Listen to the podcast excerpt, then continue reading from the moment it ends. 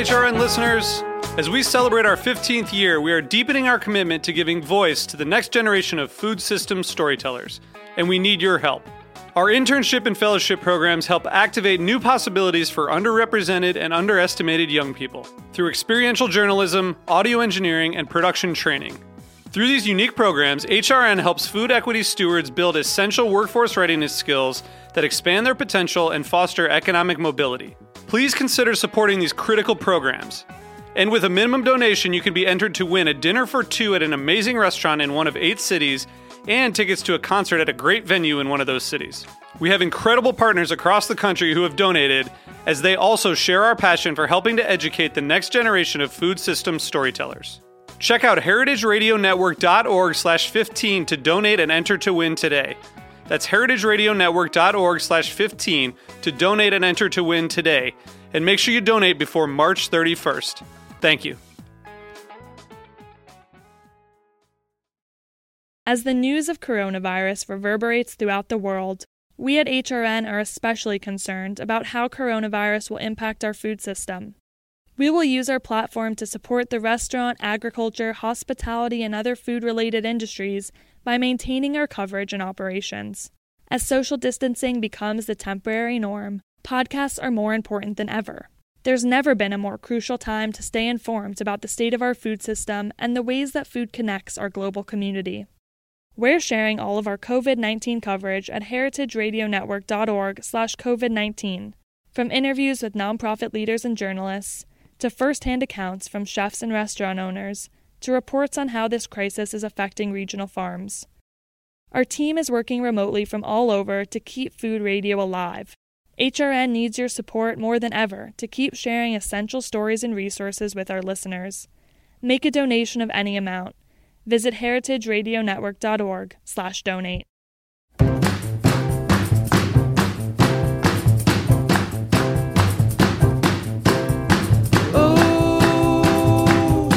like the way you do. Whoa, Hey, hey, you're way you listening to Eat Your Words on Heritage Radio Network. I'm your host, Cathy Erway, and I'm recording again today from my closet. Um, but as we hunker down and stay home during this pandemic, I'm hoping we can take mini getaways through cooking. That's why um, I've got so many cookbooks that I can't wait to share with you, and I'm just so delighted to cook out of. My guest today is the co author of several cookbooks. Um, she worked with chefs to write their story as the co author of books like Joe Beef, The Art of Living, uh, Kristin Kish Cooking, and Le Pigeon. But her recent book, Alpine Cooking, which came out last fall, is all by her. And it's a beautiful, lush tribute to the Alps. So, welcome to the show, Meredith Erickson. Thank you so much. I'm so happy to uh, remotely be here. to remotely be here and it's really it's really too bad because I remember we planned this so far in ahead. I was like, "Oh, that's the one maybe this one time you're going to be in uh, New York City, we can have you at our station in Brooklyn. We could have some pizza and it'll be awesome." But To no avail. We, we definitely couldn't have seen this coming. no, we did not. No, we did not. But uh, so you are at home in Montreal right now. That That's right? that's right. Yes, I am. And uh, but you mentioned you split your time between Montreal and Milan. Yes, Um, I uh, I live um, six months in each city. This is a new a new thing because uh, Milano is a great headquarters to the Alps. It's about you know two to four hours from everywhere you want to be in the mountains. And so when I was uh, working on Alpine Cooking over the six years. Um, I spent a lot of time in Milan, and uh, I loved it so much. I decided to make it one of my my home bases. Okay, well, um, before we get into all that, what is it like right now, I guess, in your neck of the woods in, in Montreal, in Canada? Um, how, how is this affecting your daily life or those around you, this Yeah. pandemic? Yeah, you know, um, thankfully I'm safe and my family is safe. Uh, where I, I find it, you know, I'm just thinking every day. I feel very lucky to live in Montreal, to live in Quebec. Um, uh, you know, we have a, a great government in place. Um, everyone is, is quite healthy and safe. Uh, it's a weird moment. You know, I was supposed to stay in Milan a bit longer. I was really excited because um, for alpine cooking. I was going to do a mini American alpine tour, which meant Aspen, uh, mm-hmm. Jackson Hole, Wyoming, Alta, Utah, the Berkshires, and very quickly it became. Um, obvious that wasn't going to happen. Right. Yeah, so you know we canceled that. Um, but yeah, um, everything I, am fine. Thank you for asking. Yeah. Oh my goodness. I mean, I feel like we don't hear about this too much um, because, I mean, there's so many industries that are just been uh, hollowed out, you know, right now. Um, certainly the entire travel and tourism industry is affected, but, you know, ski areas and ski tourism is actually how many rural economies, um, you know, stay alive and well. Yeah. America mean, and elsewhere, right? Yeah, and it's interesting because I was it was I was in the Dolomites uh, getting into a cable car the first time I heard about coronavirus oh. because oh. they were making sure that it was only two people per cable car compared to six. And I was just like, what is this? Like, is this for real? You know, and then very quickly, you know, they started closing mountains one after the other. Um, oh my yeah. goodness. Yeah. Yeah, I, I hear that, you know, some ski resorts where people were going to around the world, like the really big ones, um, may have helped spread it around the world, which is like, oh my god. Well, of course, you know, any large gathering would, but um, yeah, yep. it came at a bad time for the industry. Now, do you think they'll recover? That will they spring back, or is this really um, mm. a, just a, a huge blow? I think that people who people who love skiing are very devoted to skiing. And they'll i mean this is what you see with the advent of um, outback skiing you know mm. uh, people will do whatever it takes even if it's risking their lives to ski at any moment and so i'm not stressed about okay. ski resorts um, going back you know and yeah. I, I, think at least in italy where i spend a lot of my time it's not the, the, the resorts it's the summer locations that are, are mostly being hit because oh. ski season you know by the time things started closing up early March, ski season was almost over. Right. But the summer season is going to be almost non-existent for a lot of people. So, mm-hmm. yeah, and I, I know I feel that again, people want to ski, they're always going to find a way. well, I love how um, it sounds like you went to, you at least got to do a couple events um, at a ski resort or two for your books for alpine cooking. Yeah. Um, how did that go? Okay, so I just, you know, it, it's crazy looking back. Um, I, I had the most awesome fall last yeah. year, fall 2019, because of you know working in this industry at Joe Beef and other mm-hmm. restaurants. Um, you know, I have a, a, good kind of base foundation of people in the in the business, and um, with Alpine Cooking, there were a lot of chef friends who were very excited, and so I did this incredible tour. Um, I mm-hmm. did a Alpine dinner at Frenchette in New York. I did an mm-hmm. Alpine event at Gjusta in Los Angeles. Um, outside of Portland, Oregon, in Sisters, I did an event in the Suttle Lodge, which was mm-hmm. super cool in the Deschutes National Forest. Um, a couple events in Toronto, Montreal. It was it was awesome. Um, and so the the tour I was going to do uh, in March that's postponed, and we're definitely doing a tour in December. Oh, wow. Yeah. So it's still happening, just a bit later. That's great. And it sounds like a lot of collaboration between uh, yourself and the restaurant. So that sounds like yeah, it's fun. I hope they, yeah, I, I, I hope that we you know, get to participate in all these fun things yeah, uh, sooner I, than later.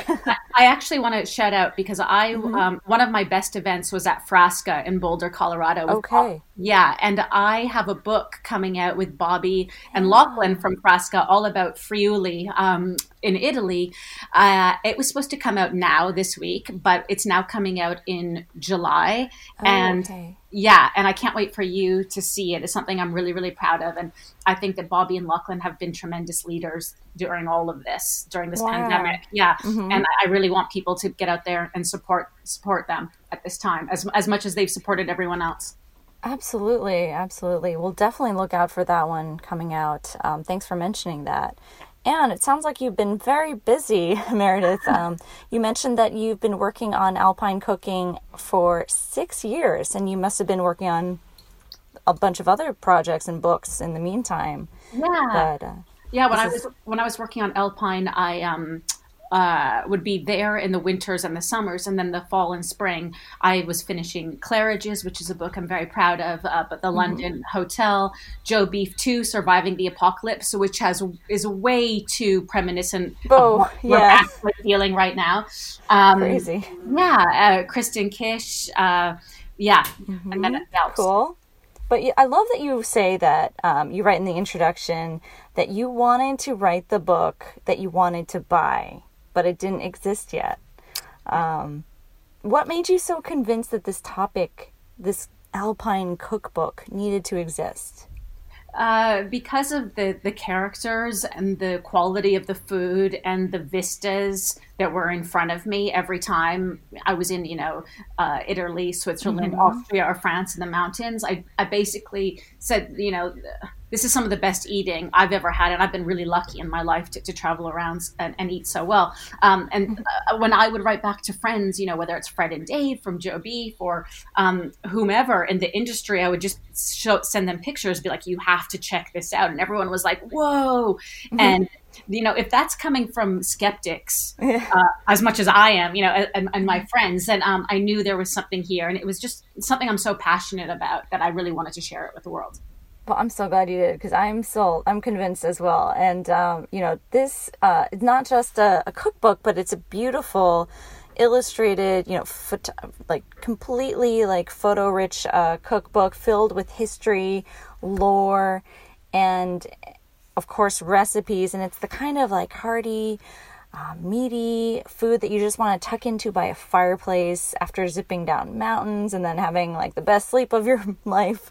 but um, it's, I mean, to say it is looks just fabulous. But I'll admit, this is actually a world that I know embarrassingly little about, um, as I don't really know how to ski. So it's quite exotic to me.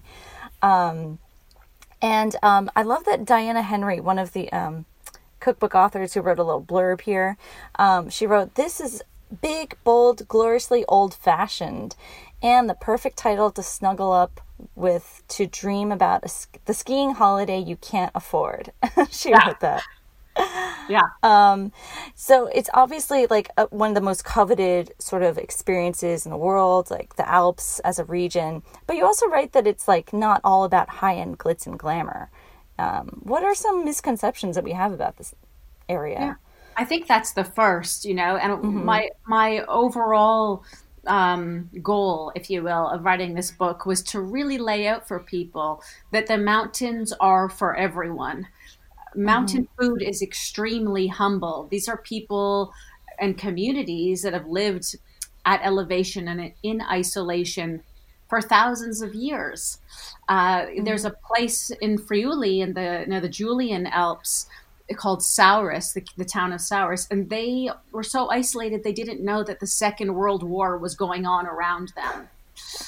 Um, wow. And, yeah, and uh, so I think that's the first. This is, I think, when we think in an, in North America, when you think of alpine, you think of also American mountains, which makes you think of Vail or Aspen, which are very expensive and inaccessible in a lot of ways um, mm-hmm. to the mm-hmm. average person. But someone like you who doesn't ski, you know, I could come up with a, a route for you for one week on hiking that would completely knock your socks off. You know, mm-hmm. like you would have the most incredible time, and it would be within a, a, a totally accessible budget.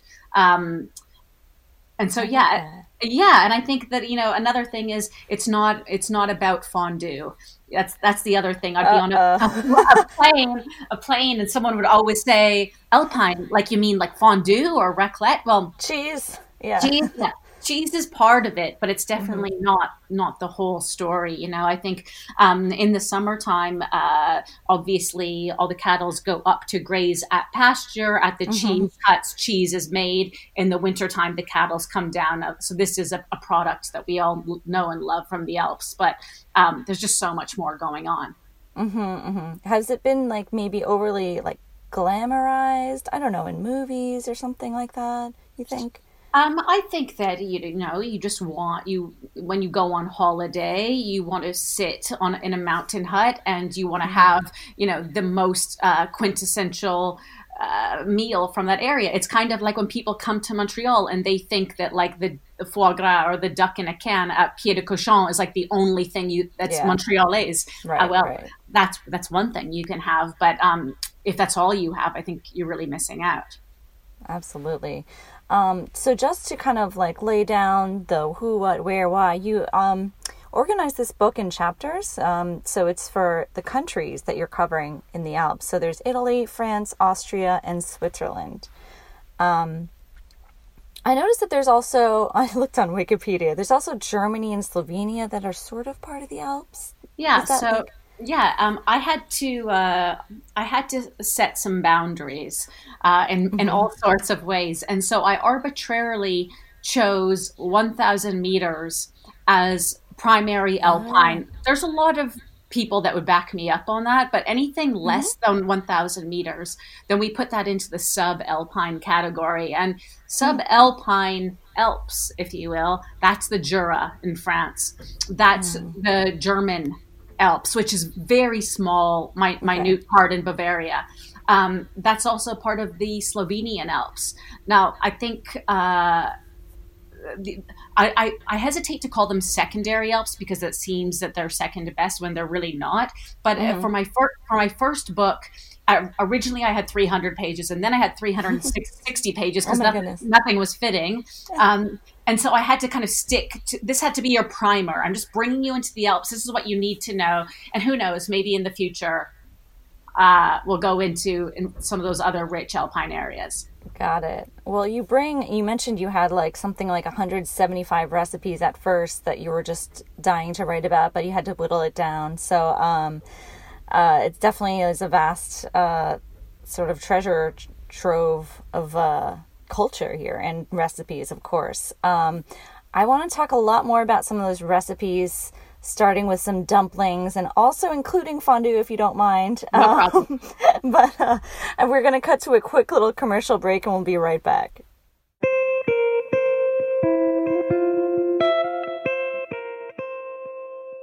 The James Beard Foundation is a nonprofit with the mission to celebrate, nurture, and honor chefs and other leaders, making America's food culture more delicious, diverse, and sustainable for everyone. And right now, it's working to respond to the dire situation the food and beverage community is in due to the COVID 19 pandemic. Restaurants, bars, and other independent food and beverage operations are often on the front lines of community revival. The majority of culinary community businesses have less than 500 employees, but collectively, this industry generates $1 trillion a year, 60% of which is pumped back into their local business communities. To help bring swift economic relief to these essential businesses, the James Beard Foundation launched a fund to provide microgrants to independent food and beverage businesses in need. You can donate at jamesbeard.org/relief. Okay, and we're back chatting more with Meredith Erickson, and she is an author of several cookbooks, but her latest is called Alpine Cooking. And it is a big, beautiful tribute to a region in story, in photograph, in recipes.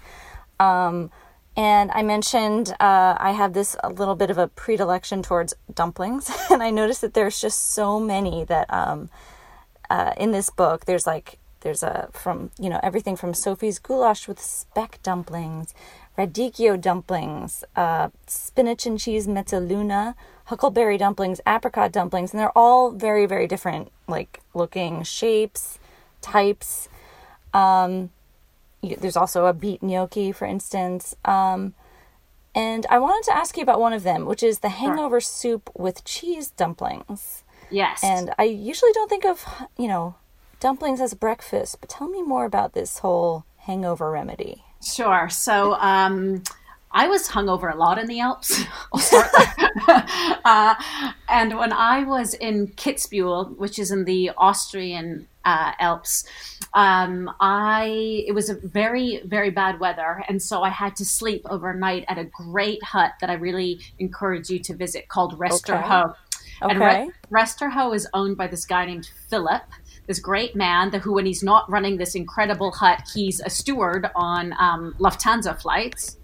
Uh, uh, yeah, which is funny. And he um, he and his chef were incredible, and they uh, we had a lot of grappa the night before, and when we woke up in the morning, this the oven was on, the stove was on, heating the stove was was warm, heating up the space. It was a, still a blizzard outside, and he made this elixir with um, cheese dumplings and you know, I think a br- broth when you're sick is mm. always re- restorative, always brings you yeah. back to life. And this was really that with chives on top. And yeah, it was fantastic. Wow. And a very simple sort of cheese dumplings, which are looked like um, sort of like patties. Would you yeah. say? Yeah, pressed. Yes. They're pressed. Oh, yeah. Oh my goodness, so many types of dumplings. I mean, it's like a very broad category. Um, and now, if you don't mind, fondues just sort of has this weird reputation in the States because it's like it was popular in the 70s and everyone bought all these fondue pots that they never used like after the first time. And so it's kind of like become this weird culinary joke. But obviously, that's a horrible, like, sort of misreading about a food, right? Yeah. Or, okay. Yeah. it had a zeitgeist, but why is it, why does it, um, need to stick around or like what's so wonderful about it? Yeah i think uh, you know i swear by the the le creuset you know, their orange flame um, mm. uh, fondue maker. That's what i use. Um, and i think uh, i think that fondue uh, has a lot of variations. You know that I do a typical Neuchâtel fondue, um, but Ooh. you can you can mix and match uh, uh, with you know Gruyere. You can do Comté. You can what they do in, in, the Alps to make you feel the terroir of the place is they'll use a boutique cheese, so something that's so low production that you can't have it anywhere else, which is why you ultimately try to make fondue when you're at home and it tastes nothing like what you actually had because what you had in the Swiss Alps is cheese made from cattle that grazed on flowers blooming in the summer Alps at 3,000 meters. Um, uh-huh. And so that's what defines each the, the flavor. Uh, yeah, hmm. and then you know you throw a little uh, cherry kirsch in there, reduce. You know you can use whatever you want. You I you know I use bread croutons, but if you are uh, gluten free, you can use sliced apples. Mm-hmm. Yeah. Mm-hmm. Okay. Yeah. yeah. this is this works for everyone. Do I need to have like the fondue pot, or can I just like heat it up in my normal? I know it's not as sexy or pretty. I feel like if you're going to go the fondue route, you got to commit. okay, I want you to commit. You know, I okay. want you. I want you to have some some use some like '70s jams in the background. Okay. Yeah, I, I want can do that. I want you hey. to drink half the bottle of wine that you didn't put into the fondue. Yes. Yeah. Yes. Oh my goodness. This sounds like a good idea for a virtual hangout because it's like visual, it's interactive, but you can like show people like the stretching cheese. I don't know. I was having a um, virtual potlucks with friends and it's like, hey, this tastes good, but you're like, can't really interact much beyond that. Nope. Your. Everything is messed up now with like the not getting to see each other and, you know. I know. Dip into the same pot of fondue. But uh, I can't wait to try that soon. And as well as like, you know, some of these are very, very humble sounding and some of them are more dramatic. Um, let's talk about the bread soup with chicory and egg. Now, this has yeah, leftover I, bread, right? Yeah, this is uh, puccia bread, which is a hard bread that you find in the mountains. Um, it usually has like a, a, a, some sort of seed, whatever is local, a flax seed, for example, sometimes mm-hmm. you'll find.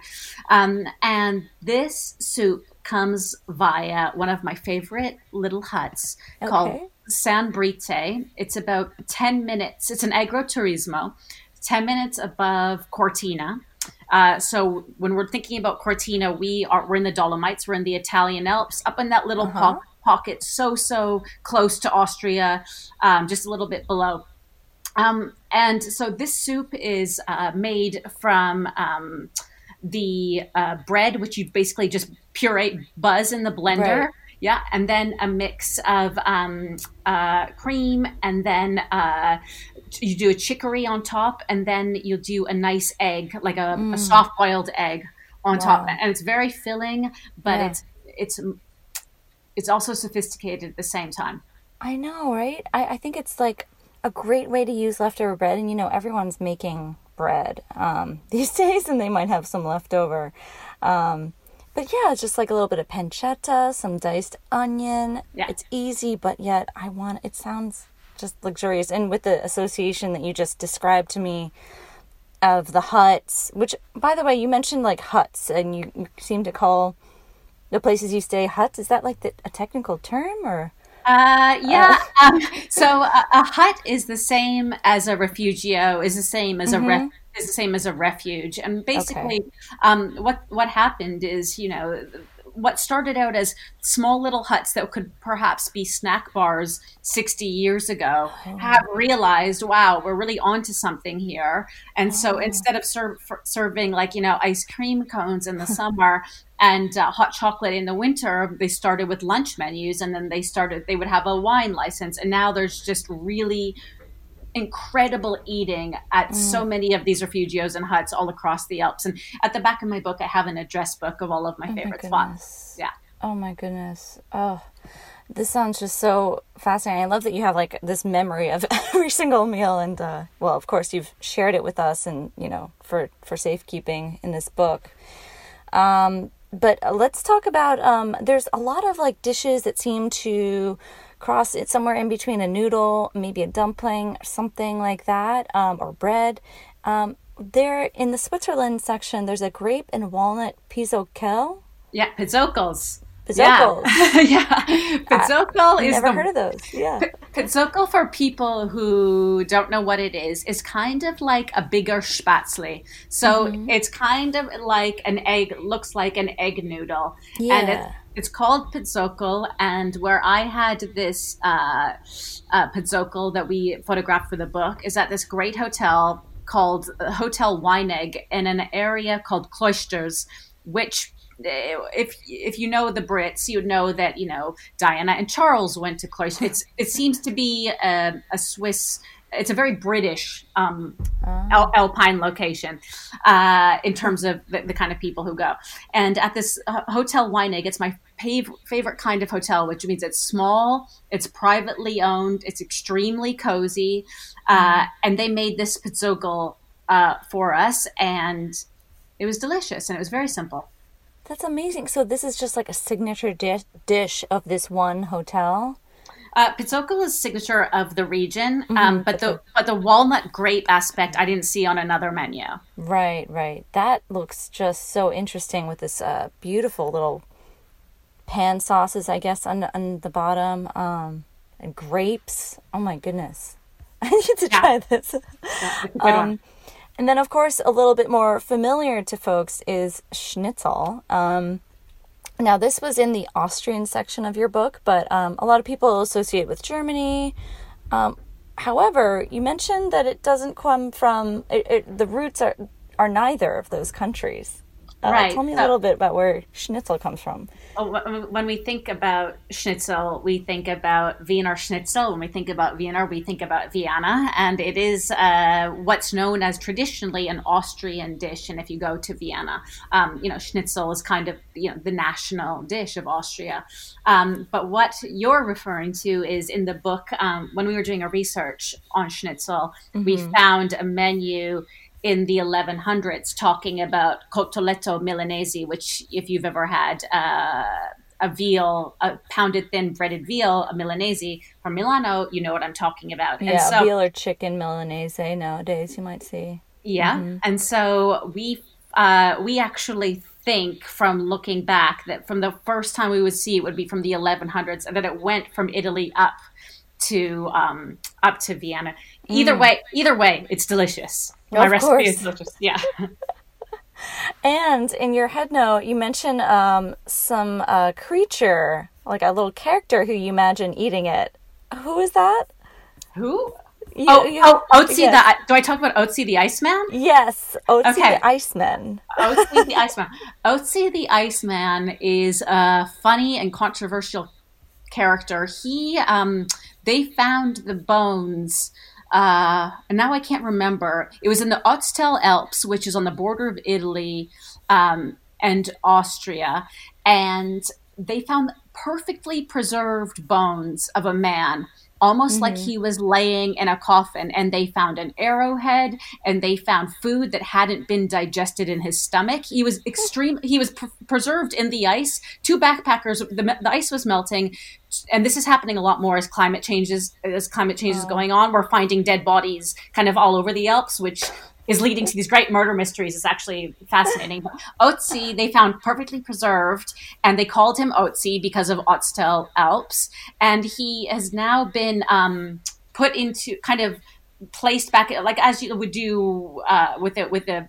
Um, what am I thinking about with Egypt, with like the pharaohs? They kind oh, of put him back the mummy. Mhm. yeah, and they he's now in a museum, I think close to Bolzano in Italy, and uh, Otzi the Iceman. People, yeah, they people are fascinated by him. How did he die? People think that he was in combat with someone else, and it gives us a glimpse back into uh, how the Alps used to be, and it turns out it wasn't so different than it is now. Yeah. Well, maybe it was a skiing accident. I don't know. Yeah, we, we didn't find his skis, but it could have been. It could have been.